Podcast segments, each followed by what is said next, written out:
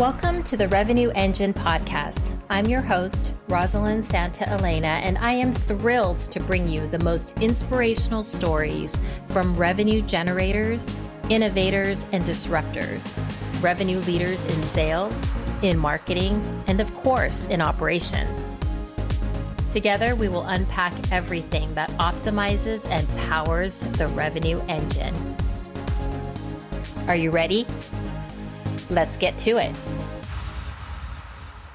When I first met Rebecca Grimes, the CRO at Ruby, we connected right away. Our thoughts around the revenue operations function, the revenue operations leader, how the CRO partners with and leverages RevOps, how RevOps supports the end to end customer journey, how RevOps helps enable and drive revenue growth and retention. Everything everything was aligned, which is one of the reasons I'm thrilled to have Rebecca join me in this episode of the Revenue Engine podcast. Today's podcast is sponsored by Outreach.io. Outreach is the first and only engagement and intelligence platform built by revenue innovators for revenue innovators. Outreach allows you to commit to accurate sales forecasting, replace manual processes with real time guidance, and unlock actionable customer intelligence that guides you and your team to win more often. Traditional tools don't work in a hybrid sales world. Find out why outreach is the right solution at click.outreach.io slash revengine. Here is a powerful leader who not only understands revenue operations, but understands the end to end go to market motion, the importance of leading with vulnerability, and why spending time with your customers is one of the best things you can do to power the revenue engine. So please take a listen to the insights from this amazing leader and just all around wonderful human being. So, super excited to be here today with Rebecca Grimes, the CRO at Ruby. For anyone not familiar with Ruby, Ruby provides small businesses with the services, products, and analytics they need to manage customer interactions and deliver exceptional experiences. So, welcome, Rebecca, and thank you so much for joining me. We met through having a very aligned approach and perspective on revenue operations probably one of my favorite topics. So I'm very excited to share your story and just learn more about your journey. Thank you for having me, Rosalyn. I am so excited to be here. Great. Thank you. So let's let's just dive right in. Let's talk a little bit about your journey, you know, the journey that led you to Ruby you know you've had a long and super impressive career in revenue number of different companies across different areas of both marketing and across really go to market so can you share more about your journey and you know some of those uh, key milestones that have led you to where you are today? Yeah you know one of my first jobs was being part of a proposal team and you know go back 25 years where you would respond to these massive rfps with hundreds of questions and they had to be answered, printed, put in binders, and then shipped overnight against a deadline. And it was in that role firsthand that I saw how marketing and storytelling was a critical part of the sales process as I was supporting the sales team directly. And so when I, you know, when I thought about what was next for me, I knew that I always wanted to, you know, be a leader. And so I followed the traditional marketing journey where I, you know, did PR and analyst relations and internal comms, events, and eventually product marketing and growth marketing.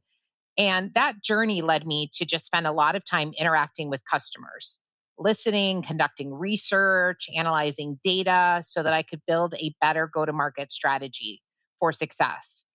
And through that time, I also found myself moving into sales leadership after not seeing the scale that I was confident that we could achieve at a company. And so I raised my hand and said, I'm going to go figure out what's going on on the other side of the house. And that was really one of the, the aha moments of my career that changed everything. So, you know, sitting on the receiving end of those leads from marketing, using the pitch decks and materials that I had created in my team for that team just gave me a new perspective on the way that things had to be broken down into pieces for the different buyers and at different stages of the sales process. And it also just gave me this like new perspective on the importance of aligned KPIs. You know, from the surface, mm-hmm. it looked like marketing was delivering these quality leads, But in reality, the, our scoring model was just not right. And we had been prematurely sending leads over that still needed to be nurtured and educated by marketing before sales engaged in that conversation. And so from that point forward, I just committed that I wanted to be part of a company that aligned my KPIs in lockstep with the revenue organization, regardless if I was owning sales or marketing or both. Mm-hmm. That's great. That's great. Yeah, I love that. And it's interesting kind of when you see the sales team actually pitching the content that you created, the mis- messaging that you created, and being able to be on that other side. So you joined Ruby over two years ago as the chief marketing officer. And then after about a year or so, then you you assumed kind of the full picture, right? The chief revenue officer role, really overseeing end to end go to market, right? Across the entire customer life cycle. And we're seeing um, you know, we're seeing more and more, I think, CROs rise from the sales leader role, but also more and more coming from the marketing side. So, how did that move maybe from CMO to CRO come about? And what do you see as some of the the primary benefits of moving from marketing versus moving from sales? Yeah, you know, there's obviously been a lot of buzz about, you know, is the CMO the new CR, and even the new CEO. I'm not sure that that's a fit for everyone who's a marketer and everyone who's a sales leader. And so, you know, when I joined Ruby, I was leading partnership, sales, marketing, and the operations function, which we then would, you know, rename to be revenue operations.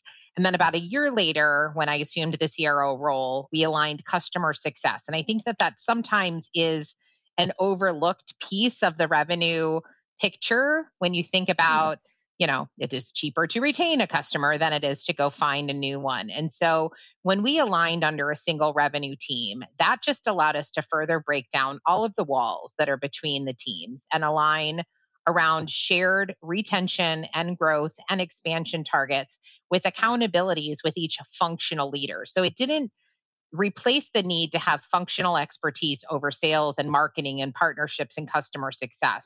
But aligning mm-hmm. this revenue team under a single umbrella supported by revenue operations to look holistically at the entire customer journey from lead acquisition all the way through sales and onboarding and ongoing support and service and success and retention. That gave us a new perspective on the way that we needed to be collaborating, leaning into automation, we were making decisions to support one functional group of the business as opposed to seeing the applicability as how that technology might solve problems on another t- responsibility. And so, you know, really breaking all of that down by aligning this team and then, you know, really celebrating wins or misses together as a team. So there mm-hmm. is no marketing crushed it and sales missed the number. Like that isn't a thing that we we do. And it is a thing that I've been a part of at other organizations. You know, marketing you know isn't just about lead generation and just doesn't service the sales organization in getting the leads over to them the responsibility there around brand and supporting internal branding and and an employer brand like everything that goes into really aligning um, a team for growth starts with everybody understanding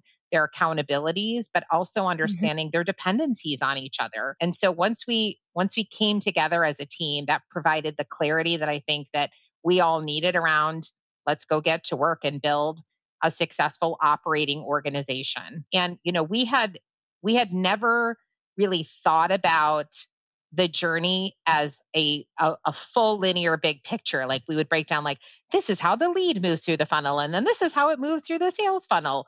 Um, and that's traditionally how it's been looked at in most of my you know career in in you know go to market leadership is really breaking it down into those pieces, but then pushing all of those pieces together and saying, "Oh, that's a little wonky of an experience of a handoff between these two between these two teams."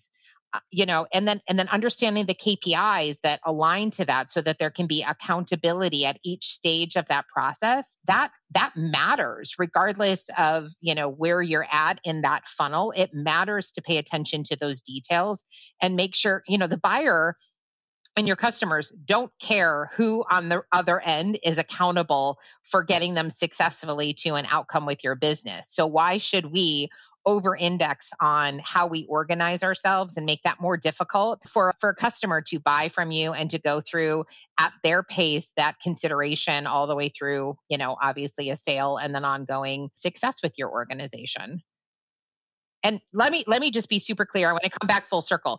None of this would happen if we didn't have like phenomenal leaders with deep expertise in each one of those functional areas of the revenue funnel that are now coming together and aligning around mm-hmm. strategy and execution. You know, it really is a matter of making sure you're investing in people and knowing when and how to have those experts versus generalists when you're trying to scale a business i think you know we're expected to wear a lot of hats and that's why i sometimes see marketing you know sales can just do marketing too because it's just about demand gen and it isn't it's mm-hmm. product marketing it's understanding competitive landscape and customer sentiment yep. and customer marketing and comms and, and it is everything and when it is when you know in my experience i've seen when sales is leading that it sometimes forgets the importance of how all of those things contribute to the growth of an organization. Yep. Yep. Um, oh my gosh. You were like just speaking like my language. You're like, it's like music to my ears, talking about alignment and customer journey and handoffs and just all of this, just completely like in my RevOps, you know, in my RevOps world, you're just like it's music to my ears. Thank you for sharing that. I love that. And I, I, do totally agree. I mean, there's so much more to marketing. It's not just about filling the funnel. It's not just about demand gen, right? There's so much more there. Um, so let's switch gears and talk about Ruby a little bit more. You know, Ruby started, you know, back in the early 2000s, you know, as a small business dedicated to helping other small businesses, right? From the founder um, story, I saw that the business was built on the, you know, and I quote, belief that creating meaningful human connections in our technology focused world builds trust, fosters customer loyalty, and helps our customers win new business. And I love that. And that's totally aligned with what you were talking about in terms of being customer focused. So, from your perspective, you know, how do these beliefs come into play in your revenue model and really help to acquire net new revenue? Yeah, I have always been customer obsessed. And when I first learned about Ruby, I could immediately relate to the value that the company provided to small businesses. Also, could very, very easily see the full journey and how those teams needed to align around our single vision of delivering those exceptional experiences to build customer loyalty and empower them to freely pursue their purpose. So, when I think about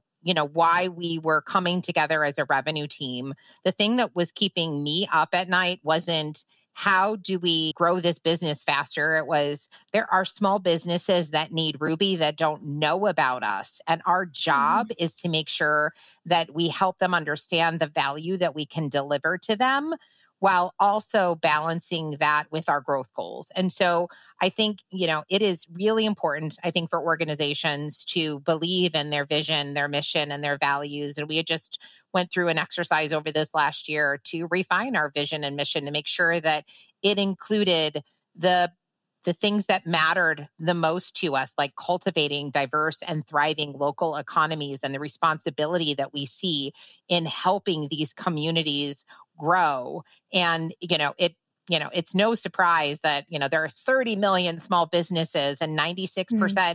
of, you know, US private companies are like are creating the jobs in our community. 64% of every job is created by a small business. And so mm-hmm. everyone at Ruby feels so deeply connected to small businesses. And I think that that comes to life in our content, in our sales process, in the you know the way that we balance making sure that you know there the hesitation is confidently overcame through demonstrable examples of how we will take that that brand trust. We answer the phones for small businesses in a very chameleon like way. So you do not know that you are talking to one of our receptionists or you know we also support chat interactions on websites. And so you believe you're talking to that small business and so you're representing their brand.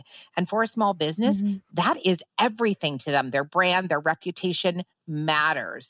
But they also know that that's a missed opportunity for them to potentially acquire a new customer or retain a customer or service a customer mm. by missing that call or that chat interaction on a website or not even having chat on their website at all. and so, you know, I, I like, I, I deeply connected to the work that we were doing and I had felt connected to the work I was doing at other organizations, but not in the way where I could very quickly get this feedback loop where a customer could call us today and immediately tomorrow start feeling the impact of our value and breathe a sigh of relief. And like overwhelmingly, the sentiment is, I wish I had found you sooner. And, yeah. and, so that's the thing that keeps me up at night and how it comes kind of full circle as to when we think about our revenue model, we know that the TAM is there, we know that the need is there.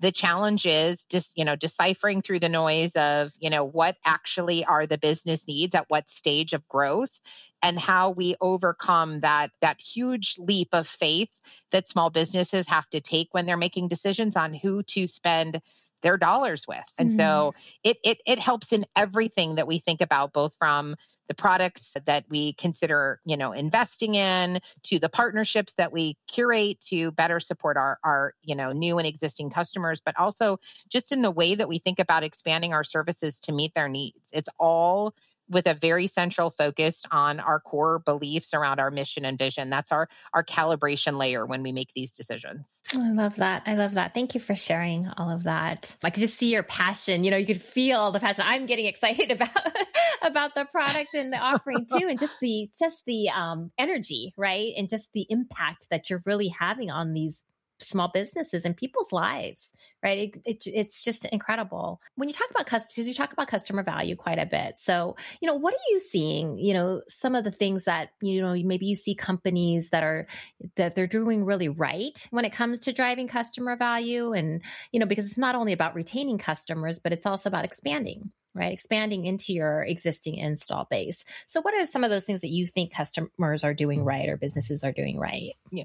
That that is such a great question, and I often try to relate my work to the things that impact me as a as a consumer. Buyers have mm-hmm. options. Mm-hmm. It's more than just a product or service that people are buying these days. Like there is so much competition and there are so many choices that consumers and buyers have that you know customer value has to be considered both as the buyer but also as the brand that is um, trying to connect with that buyer. You know, it's beyond this did I get what I pay for mentality. And it's really shifted to do do I align my values? Do I believe that this company is being sincere? Are they going to be around in two years if I buy an HVAC system that has a warranty to come out and make sure that I'm getting what they are promising or committing as part of the total experience of buying? And so, you know i think that the mm. the shift for buyers has has really shifted to quality and it isn't just about the product it's about the service and the support and the you know the add-ons that are available to solve a particular problem that you either have today or may have in the future and you know really you know at the forefront of that is expectation management i am a mm. big believer that companies are doing really well are finding that they are retaining more customers and increasing their average sales per customer when they are managing expectations, even in this crazy challenging world where you're on hold. I, I you know i called to get a, a, detailed receipt from a hotel and i was on hold for like 90 minutes and i was like oh my god i don't know why i can't get this online in a self-service way and i'm sitting in this and you know and and uh, so when i think about customer or companies that are getting it really right ikea. I live down the street like literally a mile away from me is IKEA, and I have bought things for my household throughout the years. They have a generous return policy. Their support their support model offers many options. They manage expectations throughout every interaction with them. I had a you know piece of furniture for 5 years and one of the legs broke and it was discontinued and they helped me track down a leg so that I could, you know, not have to go buy a new piece of furniture. But they've been Amazing. challenged with keeping products in stock. Like everybody on the planet is struggling with with shipping delays and consumer demand and production. And in December, I like designed my closet. They have a beautiful U, UX to go in. You put your design. It, it's phenomenal. If if you're looking for a new closet, you should go check them out. However, for two months, two months they have been out of stock for all of the things that I designed in my closet. And I've been patiently waiting because their value means something. I could have gone out to another um, company mm. and I mm. could have replicated the same thing and I could probably already have my brand new dream closet already built out. But I I value the relationship that I have with them as a brand and they're managing mm-hmm. expectations. I've now been texted great news. So they gave me that option. We can text you when this is about to come. Yes, deliver on the channel of which I prefer. Don't send it an email. I am a chat person. So thank you for offering that as a text option for me. And and they've told me when it's going to be back in stock. And so yeah. you know, it is that extra consideration that they put in the value of our relationship, buyer and cons, you know, and and and brand is why I've waited. And mm-hmm. that's why I stay loyal to them as a brand. And I think that we all have examples of how we work through the bumps of a relationship with a brand because of the trust that they've either established or like directly established or that they've established for other people that you believe in that. And those aren't just reviews that don't matter to you. Right. So I think yeah, like that yeah. that is where companies are also falling short is really not managing expectation well, leaving people um, hanging on like are you actually going to fulfill the thing that i need you to do for me and when will you fulfill that i've heard like horror stories of people buying furniture for their homes and it's 18 months later and they still don't have their new oh, couch oh, no. and had they known 18 months ago that they weren't going to get a new couch they probably wouldn't have made the decisions that they made about remodeling right. everything except waiting for this beautiful or or whatever decisions they made. And so like I just I I think that companies that do this well, you are going to see them growing and and the loyalty and the uh, referral and everything that comes with companies that get it right. Yeah yeah i love that. That's a great example too. It's a very good example. Um, so let's talk about employee engagement because I know employee engagement, you know, building a winning team is always top of mind for you. You talk about leading with vulnerability and communicating frequently and authentically. Can you share more about your approach to leadership and maybe some of the key things you think about to be a strong and effective leader? Yep. You know, my approach to leadership is pretty simple. I treat others as I would expect to be treated. And, you know, when I think about what that means to me, you know, it is leading with open communication and transparency, which for me then personally means I have to be vulnerable and share where we're at, what we're building, and the why behind it, which I think is like a critical step that people often miss because they might think it's not relevant. The why is mm-hmm. almost the most important part of leadership is communicating the why behind an ask so that they start to connect the dots in a very meaningful way to understand where they fit in the overall objective that you're trying to accomplish. And so it is very easy in a in a tactical leadership way to just I need everybody to go do a bunch of things but when you don't come together under a bigger purpose around the why you you have people that you know potentially don't believe in the plan you have potential for folks to miss deadlines or not understand the domino effect of, you know, not getting the business requirements right or or reprioritizing something different because you're clicking off quick wins but not tackling the big stuff. And so I really believe that, you know, it starts with making sure that everybody is aligned around a plan and where they fit into helping achieve that plan and essentially win together. You know, as I think about the last two years in particular, it's really pushed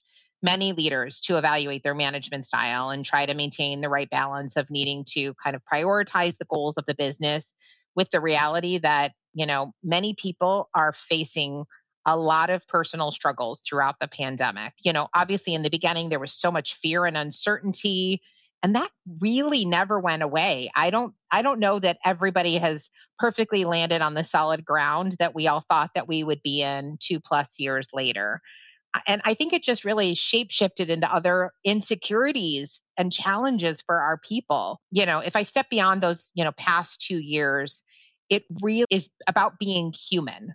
Like when you when you are a leader that just is human you're approachable, people don't feel intimidated by you. The feedback loop is more open and honest. And it is okay for you to even say in front of your team, I don't have all the answers and I need you to help me figure this out together. And I don't think a lot of leaders feel comfortable saying that. I feel that they see that as a as a sign of weakness when leading a team.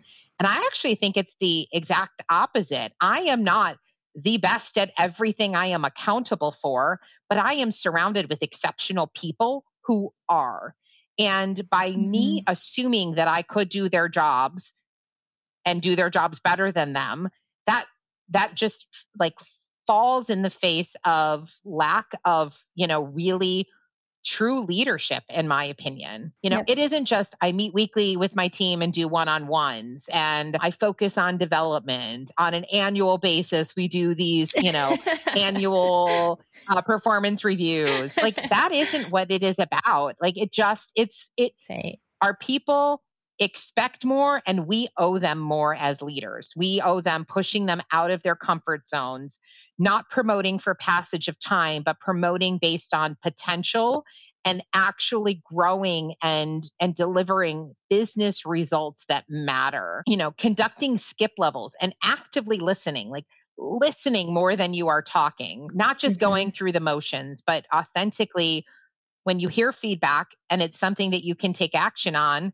take that action and thank them and give them the credit and acknowledgement for that idea it's hard, mm-hmm. it takes time, but the impact of this work is really far reaching. And I think that there are phenomenal leaders that I have seen do this firsthand, and the growth of the business and the caliber of the team and the potential and the talent rises with that investment when you make it. And so I'm I'm just a big believer that you have to carve out the time to do this work. And oftentimes it is the thing that falls to the bottom of the list or the thing that I can punt on to the following week because I've got all these other bigger things I've got to tackle.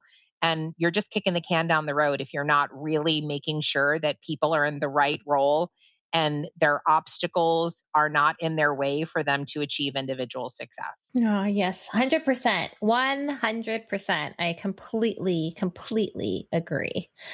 Um, specific, I guess, maybe to the revenue team, let's talk a little bit about that. Do you have any tips or maybe advice um, for other revenue leaders on how to keep those teams engaged and motivated, especially in the environment that we're in? Yeah, you know, it's so funny because if I like, if I rewind the time 10 years ago, you know, at this time of year, we would have already built the full plan for the year. We would have it broken down into quarterly themes and we would have hiring plan done. We would have everything really mapped out for the entire yeah. year and we would just be marching and pacing against that original plan that we had set out and i don't think that works anymore i, I think mm-hmm. that like revenue leaders need a plan for headwinds and the ebbs of flow that happen when you're trying to scale and grow a business like once you figure out how to do something a wrench is going to be thrown in the mix and, you know whether that's a new market entrant or a softening of the market with one specific vertical or a channel that's no longer performing as expected. And and you actually need to be agile and planning for how you weather that storm with your team. And that really starts with being comfortable with being um, in a constant state of potential change. And and mm-hmm. and and literally encouraging testing and learning and failing and doubling down on things that are working and diversifying your growth strategy so that you are not dependent on something that might kill your entire plan for the year because you put all of your eggs in one basket. And again, I know that none of this sounds like, oh my gosh, that's so breakthrough. But there are the rigidity that I think I've experienced previously in my career and the way that you know, I, I would not be comfortable going and saying, I know I presented this plan to you, but the second half of the year, I think we've actually got to change it up and we have to go do this. And this new partnership has a lot of interest. And I think that we, if we were to make this investment in technology, and yeah, I know that roadmap's already locked for the next 18 months, but I really think that we need to consider that. One thing that ha- this is what that ROI could look like on that. Like the, the plan is only as good as the execution that sits behind it with the plan B and C that also could be pivoted to if plan A doesn't work out. And I, yep. you know, I think that I think that that is where I really see like a permanent change in the way that we need to think about what growth you know looks like it is not always going to go as expected no matter what plan you devise at the beginning of the year there is going to be something that you did not anticipate that is going mm-hmm. to change your trajectory of growth or your retention of your customer base and a new competitor leapfrogs you in functionality and you don't you had no idea that was coming and it takes a chunk of your existing customer base out. Like you can't anticipate everything at all the same time and keep up with that. And so you know honestly where where i lay the confidence in the plan with is is really backbone i know you're going to love this my revenue operations like I, like that is where we talk about closing the gap on this is what is known in front of us to be our controllables. These are the things that are not controllable that we need to figure out a plan to smooth this out. You know if you don't have visibility into all of your data how are you making data driven decisions and being agile mm-hmm. to drive the business? And you know it, it it really it really starts you know with you know, again, going back to transparency, this is what we're doing. This is why we're doing it. Are you along for the ride? Great, you're along for the ride. Now let's talk about how you bring everybody and that's the the second part of your question around engagement like that is really hard because engagement means something different to everyone you know right. some folks think of engagement as like i want to have friends at work. I want social time together. Others mm-hmm. view engagement as I want to be heard and considered and I want to deeply feel value and know that the work I'm doing means something. And, you know, and then others want to feel connected to the mission and the vision and the work that you're doing at, you know, at, at, you know, the, the macro level. And so, you know, you have to do all of the things in order to bring everyone along for the ride. And you also need to be really thoughtfully thinking about how you cater to keeping employee engagement top of mind for each one of the individuals on your team. So it's almost like understanding what their love language is to keep them engaged mm-hmm. and wanting to keep you know grinding it it is hard right this is this has not been easy for anybody to navigate this and people are starting jobs where they you know, have never and potentially will never meet their colleagues in person or their leadership team directly. And so, you know, the, the why coming back full circle to the why behind the work that you're doing and carrying that down to every single person in your team is how you drive that engagement and they feel connected. And it's okay because some people are going to say, actually, I don't feel as connected as you do. And that's okay too, mm-hmm. you know, and creating the space for those conversations with no surprises to happen. Like, honestly, that's an okay conversation to have. And so, um, you know, engagement isn't just an annual survey, it's an ongoing conversation. and it is something, it, it, it, you know, we just went through our engagement survey. So we're going through the results right now and building action plans. And then we're going to drive accountability against all of us to make sure that we are actually delivering on the things that matter to our people. And that varies by team and even to the individual. That's right. I love that you touched on the fact that, you know, everybody, what, what drives everybody and what they define as engagement and what motivates them, right? What do they value is different. And as a leader, you have to tailor that individual approach to each person on your team. All right, let's talk about another one of our top, one of our favorite topics, or maybe not. At some point, uh, hopefully in the very near future, I hope that this topic is not even relevant right? Unfortunately, though, in today's world, you know, st- sales is still a male dominated field. I think when we look across revenue, it's a little more diverse. But if you look at sales specifically, right? And I think especially as you look at sales leadership roles, you see less female leaders. And as a RevOps leader, you know, myself, there's been many times when I'm the only woman in the as a woman in a CRO role right, at a technology company, you know, what advice do you have, I guess, for other women who are really looking to elevate their career and continue to move up that ladder? Um, gosh, I just spent the better part of January having this conversation with nearly 30 strangers. I went on LinkedIn and I offered up my time and I said, here are 45 minute blocks. We could chat about what the next chapter could be, or you want resume or, you know, advice navigating a promotion within your company. I opened it up. I talked to 30 women and counting, mostly overwhelmingly women. Um, and it bled into February because there just were too many people that I wanted to chat with. And what yeah. I overwhelmingly heard from those conversations is that imposter syndrome is real. And we just aren't mm. doing a great job of building up the female future leaders to reach beyond their dreams. I, I, believe we need to be the examples, loud examples of how to break down the mm-hmm. walls to open doors. And we need to be the ones breaking down the doors for the next generation of leaders. I think that means yeah.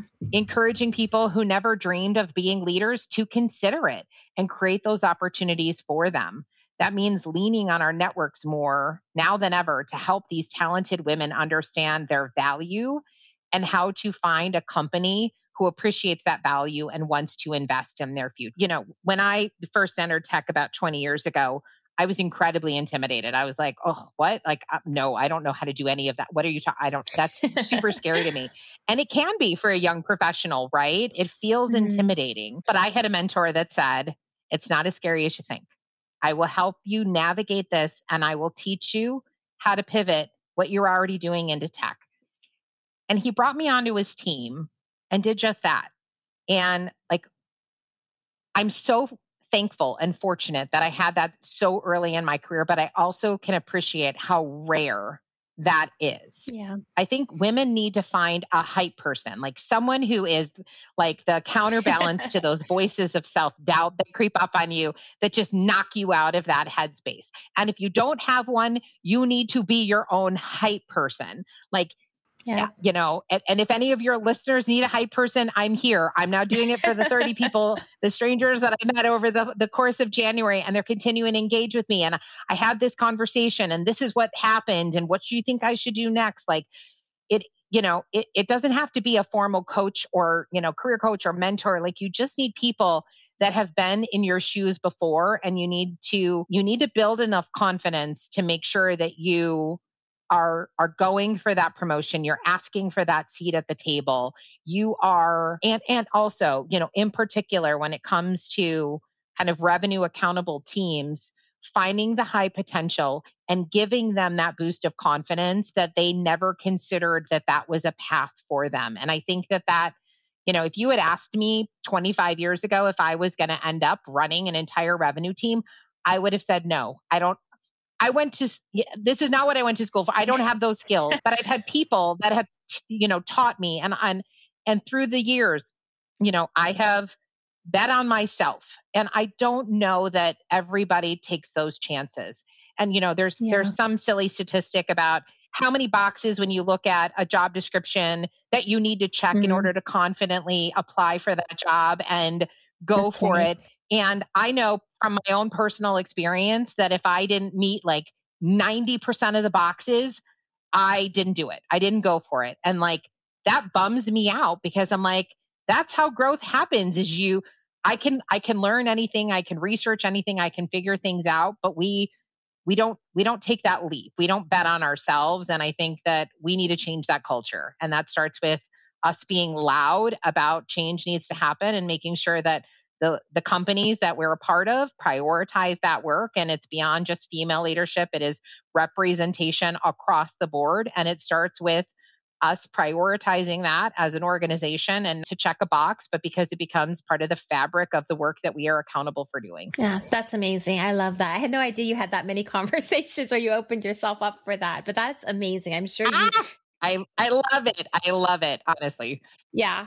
It's amazing. I know. I think once you get to sort of a a certain part in your career, I definitely think that that giving back and just helping others is the most rewarding. At least for me, it's been. It sounds like it is for you too. It's really impactful and just so so incredibly rewarding. And it does take a lot of time, but it's so rewarding. I I, I can't you know, I, I I would not be where I'm at today had I not had people that were pushing me and helping me, and and that I do not take that for granted. I also know that that is not common and it is even mm-hmm.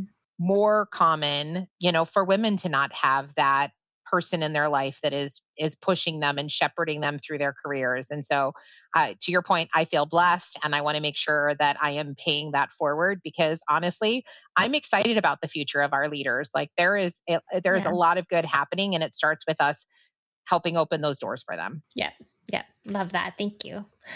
All right, let's pivot a bit to operations. As you know, I've been on my soapbox, right, for the last few years, really promoting revenue operations. I'm always talking about the function, the people. So this conversation has like thoroughly engaged, like just energized me because you get it. Right? And I think, you know, selfishly, I always think of revenue operations as, you know, especially that RevOps leader, right? That partner is that powerful kind of secret weapon for the revenue team and the CRO. So, what are your thoughts on how the CRO can best leverage the ops function to really help enable and optimize the revenue team? Yeah, you know, at Ruby, the revenue operations team is really the backbone of our our revenue team and the you know the biggest backlog unfortunately because of that then sits with the revops team right? I mean that's hard. Like once you establish and and formalize this as your partner you know this function as your partner it it then you know creates an uh, excessive amount of need and demands on that team. And so you know when when we talk about the foundational elements that required you know for us to you know scale this was the team that had to make that happen. You know we overhauled most of our technology processes automation the way that we use data to forecast our new revenue growth and our retention efforts and we're still you know still chipping away and defining that potential and you know honestly data is at the center of everything that we do and the funny thing about data and i'm sure you get this all the time is like once you see one piece of data it's like I have five more questions about that data. And like data is never done. There is never like, oh, yeah. here's the big dashboard of how I run the revenue team. I every day I'm like, oh, what is that over there? That's interesting. Can I dig more into that? And I'm sure my revenue ops team loves that, that that's most of our conversations that we have because they're like, what? I got these 15 other things I'm working on and you want to see that thing? And I'm like, oh my gosh, but like there's something there we need to go dig into. Um, but you know when i when i you know think about like that customer journey that we defined you know as this is the way that you know we've broken down all of these silos and want to in, interact and engage with our customer base you know you need that team to bring that to reality right like you need yeah. all of the things to be time stamped and logged and reported on and the automation to work as expected not just in the form of you know the steps of a process but the creation of tasks based on actions that have happened like all of that magic um, it is is put a lot of demand on the RevOps function. And and you know, when I, you know, started looking at the 2022 hiring plan, like for the team, like who are the real, you know, folks that we need to add to augment the work that we're doing, we're doubling the size of our revenue operations team this year because we need to invest in that team. And I think you know mm-hmm. a lot of a lot of folks are having that that moment and you know unfortunately there's also a lot of scrambling for that talent at the same time which is making it harder yeah. to build out these functions and i think you know our job is to also look at high potential folks that might not check all of the boxes and turn mm-hmm. them into revops professionals you do not you do not need to be a master of everything to have potential to deliver in a revops role and i think like that's how we're going to continue to build out this this discipline is you know you need curiosity you know some technical mm-hmm. acumen and active listening skills and like if, mm-hmm. if you if you have that in your organization and you're not eyeing people that might be able to pivot and make a move into revops if you're expecting to go find all of this talent outside and bring them into your team and have them make an immediate impact as they learn your business and your systems and your tools and your processes like that's a really hard thing to move the needle on. And so um you know revops I, you and i could you have and could keep you know talking about kind of the impact of, of this role but some organizations are like I have a couple of, of, operations and they run our Salesforce and our HubSpot and like they run our tech and I have some dashboards and that isn't enough. That will not be right. the way that winning businesses scale. It is the same thing, you know, as we talked about marketing, like revenue operations is complex and layered and requires a real passion for understanding the levers available to help drive retention and expansion and growth and and in service to the rest of the revenue team. And when when you get that right magic happens. But also on the flip side the demands increase on that team. And then yeah. prioritization you know is something that we're constantly obviously struggling with because, you know, once you open those floodgates, it's like, wait, what? You're available to help me? I, I, these are the 500 other things I need to get done too. So that's right. That's right. I love that. Thank you. Thank you. Okay. So as I think about the revenue engine, I think about this podcast, I'm always hoping that others will be able to really learn how to accelerate revenue growth and power the revenue engine. So if there was one piece of advice that you would give to another revenue leader or maybe another CRO, you know, so that one thing that really makes all the difference, what would that be? Spend time with your customer. Yeah we make a lot of assumptions. I'm, you know, pragmatic marketing trained. And, you know, there's the concept of inside out versus outside in approach the way that you build a go to market strategy. And I still think that I could talk to our customers every single day and never get enough of it. And so it, mm-hmm. you know, your teams need to be talking to your customers and your customers that leave you. It isn't just your happy customers, it's the folks that That's right no longer use your services or the folks that chose to go to another company and not yours. And so, you know, really making sure that with a lens of understanding the problems that you are solving for your buyers and the segments and staying on top of the voice of the customer and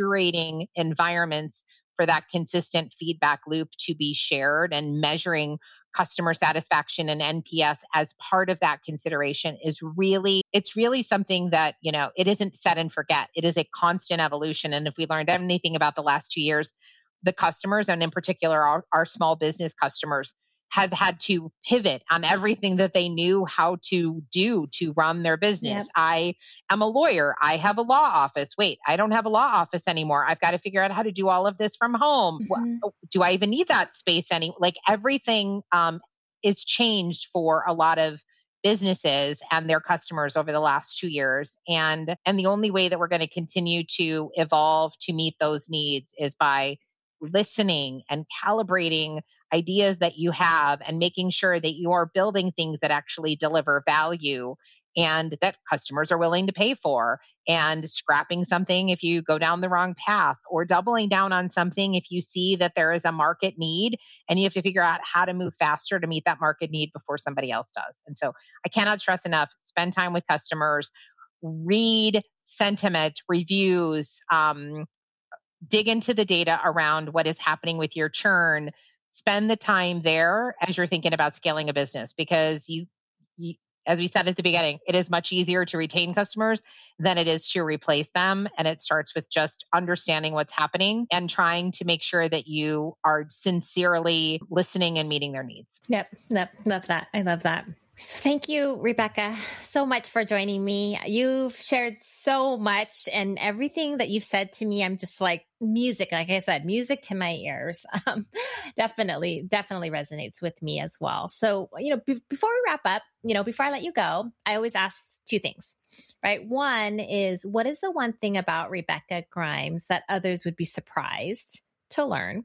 And two, what is the one thing that you really want everyone to know about you? Okay, so the first one is a really good question. It would be that I went to school for journalism and I spent my first year post college as a police and crime reporter covering murder trials. Like that is what I did. Oh, wow. I worked for a newspaper. I covered eight murder trials in 11 months. It was the craziest time of my life. I grew up and had to mature so quickly. Didn't quite know what I got myself into when I took uh, when I took the job, but but I, I then realized, oh my gosh, what did I just what did I just do with my and I made it quickly. I pivoted into marketing. And so, you know, obviously there were translatable storytelling skills that that happened here but I, you know i'm not a traditional you know went and got my mba and did all of this. I've, I've had a lot of on the job learning that's helped me get to where i am today. And so but those of you who know me know that this probably also like explains why i have this like lifelong exception with like law and order and tv shows of like crime um, both fictional and real because of because of my history uh, of following following that very early in my life so got it, got it. And then number mm-hmm. two, the one thing you'd want everybody to know about me. So we talked about that a little bit earlier, but I I am a big believer that it takes a village. And if any one of your listeners wants to be part of my village, you can find me on LinkedIn. I'm not awesome. active on a ton of other social, but LinkedIn is probably the easiest place to find me. Connect with me if you want time with me, if you want advice. I, I'm here. And if you don't if you don't reach out to me find your person maintain maintain those relationships they matter i'm working with our ceo kate winkler that i met 20 years when i was yeah. a first time director and she was a first time ceo and I, I, saw something in her and she saw something in me and we kept in touch through the years and it's come full circle now in working alongside of her again. And so invest in the relationships but i equally do that. So if you if you don't have your hype person i'll be your hype person I'm here for it. Oh, that's awesome. You're going to get tons of requests, I'm sure. I you will definitely wait. impact so many people's lives. thank you. Well, thank you so much, Rebecca, for joining me. This has been incredibly, incredibly um, helpful, insightful, and just fun. So, really enjoy your time and just want to thank you. Very, very grateful for your time. Oh, back at you. I, you and I could talk for hours for sure. Thank you.